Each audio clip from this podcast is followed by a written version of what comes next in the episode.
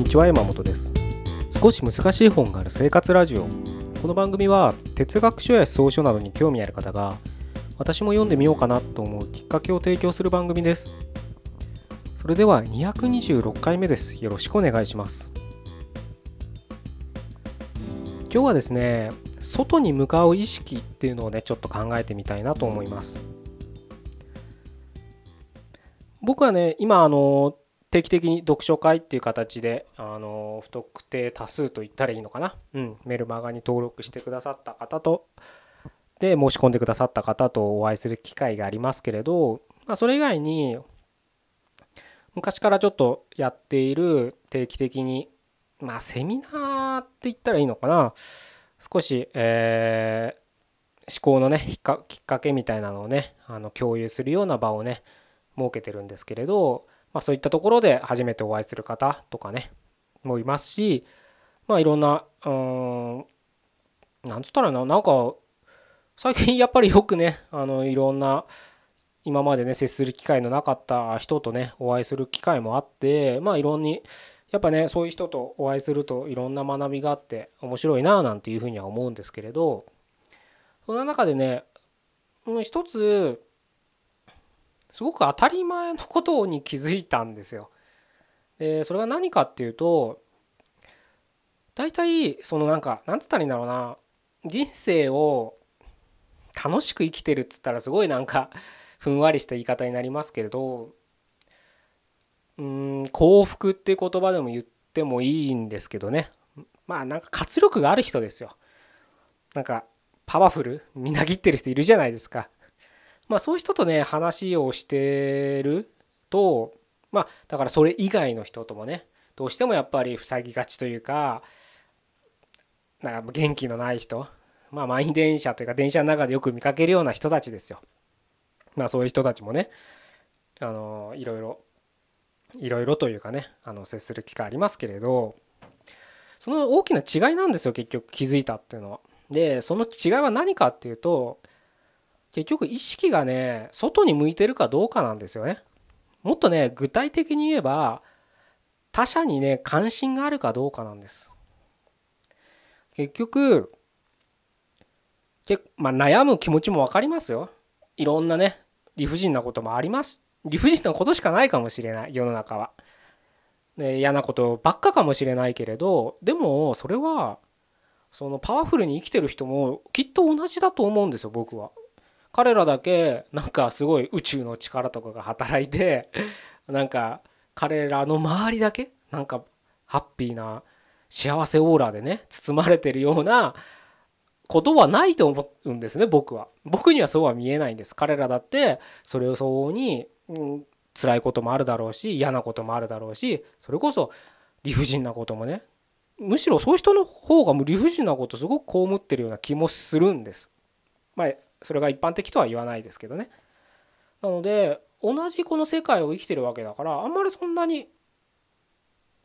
大差はないのかなっていうふうには思うんです。まあ、ことその今日本に関してですけどね僕がお会いする人たちなのでねその世界に目を向けたらやっぱり環境どうしても環境に左右されてしまうようなね場っていうのがありますからちょっとそこまで深入りすると難しい話になってきちゃうので、ね、今日はそこまでは話はしませんけどこと今この日本においてですよ。で大体同じようなものをね見て食べて話して育ってきたような環境の人たちですよ。年齢もねやっぱそんなに違うっつったって上はねそんなやっぱ100歳も違う人はいないわけですから何十年かぐらいの違いですよ。その中で平均してみるとやっぱりパワフルに自分の人生を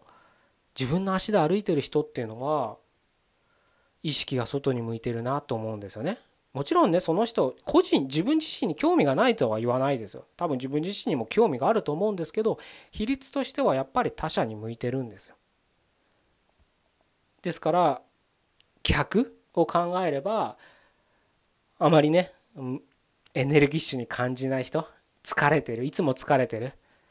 ような人はやっぱりね話を聞いてたり言動とかを見てたりすると常に自分なんです意識が。なんで私が？どうして私がなんですよね。だから世の中周り見てくださいよ。見渡して自分のことは棚に上げていいんですそういう時は。自分をちょっと棚に上げて自分の周りを見渡してくださいよ。みんな元気ないですよね。何か不平不満がありますよねやっぱりね。不平不満がみんなあるんです。ただそれをなんかなんで私がっていう自分がいかに不運かをなんか当たり前のようにね言う。自分のせいじゃない。周りが悪いんだっていうことを当たり前のように言う。だから責任取らないかなっていうふうにも言い換えられるかもしれないですけどね。決してね何度も言うようにその幸せそうに生きてる人だって理不尽なことはあるわけです。むしろさっきも同じ繰り返しになりますけどそういう幸せそうに見える人ほどそういう理不尽なことの方が多いのかもしれない。人よりなんだろうなスタイルがよく生まれたとかお金持ちの家に生まれたとかねわからないけどなんか秀でた才能があってとかね。やっぱ秀でた才能も僕は努力がないとね花は咲かないと思ってるんでそこはね何とも言えないですけれどそういったね境遇にあるからこそやっかみとかね妬みそねみみたいのがあるわけですよ。だからそれってやっぱすごい負のオーラですよね。そういったオーラっていうのは負のパワーっつったらいいのかな。本当になんか目には見えないけど結構きついものじゃないですか。人からちょっと嫌な態度取られてもまあ気にしないって人が多いもういるかもしれないですけどやっぱりあんまいい気分はしないですよね。でそういう人がいっぱいいたら辛いですよねそれはそれで。つまり多分僕らよりそういう人の方が辛い状況に立たされてる環境は僕は多いんじゃないかなと思ってるんです。なのに彼らはパワフルに生きてるんです。それはやっぱり意識が自分じゃなくて他者に向いてるんですよね。の方が多いって言う言った方がいいかな。別にそれはなぜそういうふうに言うかというと100%他者のために生きろって言いたいわけじゃないんです。それはやっぱ難しいから別に難しいしそんな生き方しなくてもいいと思ってるんです。でも他者に意識を向けるのと自己に意識を向けるのは表裏一体なんだってことを意識を持たないといけないんじゃないかなと思うんです。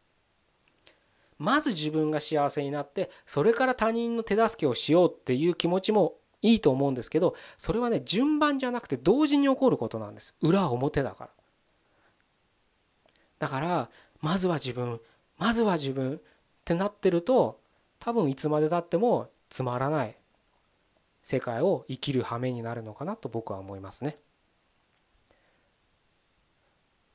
その目線であなたがいいなと思う人の人生を見てみてくださいよそれは身近にいる人でもいいですし有名人でもいいですし過去のね偉人とかでもいいですけれどそういった意味で彼らの人生を見てみると必ず今日言った視点があるはずです。その視点に気づけるか気づけないかできっと今日今からあなたが取る行動っていうのもちょっと変わると思うんです。いきなしガラリとは変わんないですよ。絶対に。そんな人間簡単じゃないから僕らは。今まで凝り固まった生き方っていうのがありますからそれを180度いきなし変えるっていうのは難しいです。そんなあれですよ。なんか小説みたいなね小説？ドラマ？何でもいいですけど映画みたいなドラマチックなことは起きないですから。でもちょっとずつちょっとずつ変えることはできるんです。でその変えるっていうのは自分でやるしかなくてじゃあ自分でやるにはどうしたらいいかって言ったらそういった気づきをちょっとずつちょちょちょっとずつ増やして自分の行動を変えていくしかないんです。朝起きて目が覚めたら5キロ痩せてたとか英語がベラベラになってたとかそういうことは起きないですから。だからちょっとずつ毎日ちょっとずつ運動する。毎日ちょっとずつ英単語を覚えるしますよね。そういうちょっとずつの積み重ねしかないんですよもう僕らの人生。なのででそれは人に言われてやらされるのと自分で気づくのでは運命の差ですからね。まず持続できるかできないかの差で言えば自分で気づかないと持続できないです。大体は。なので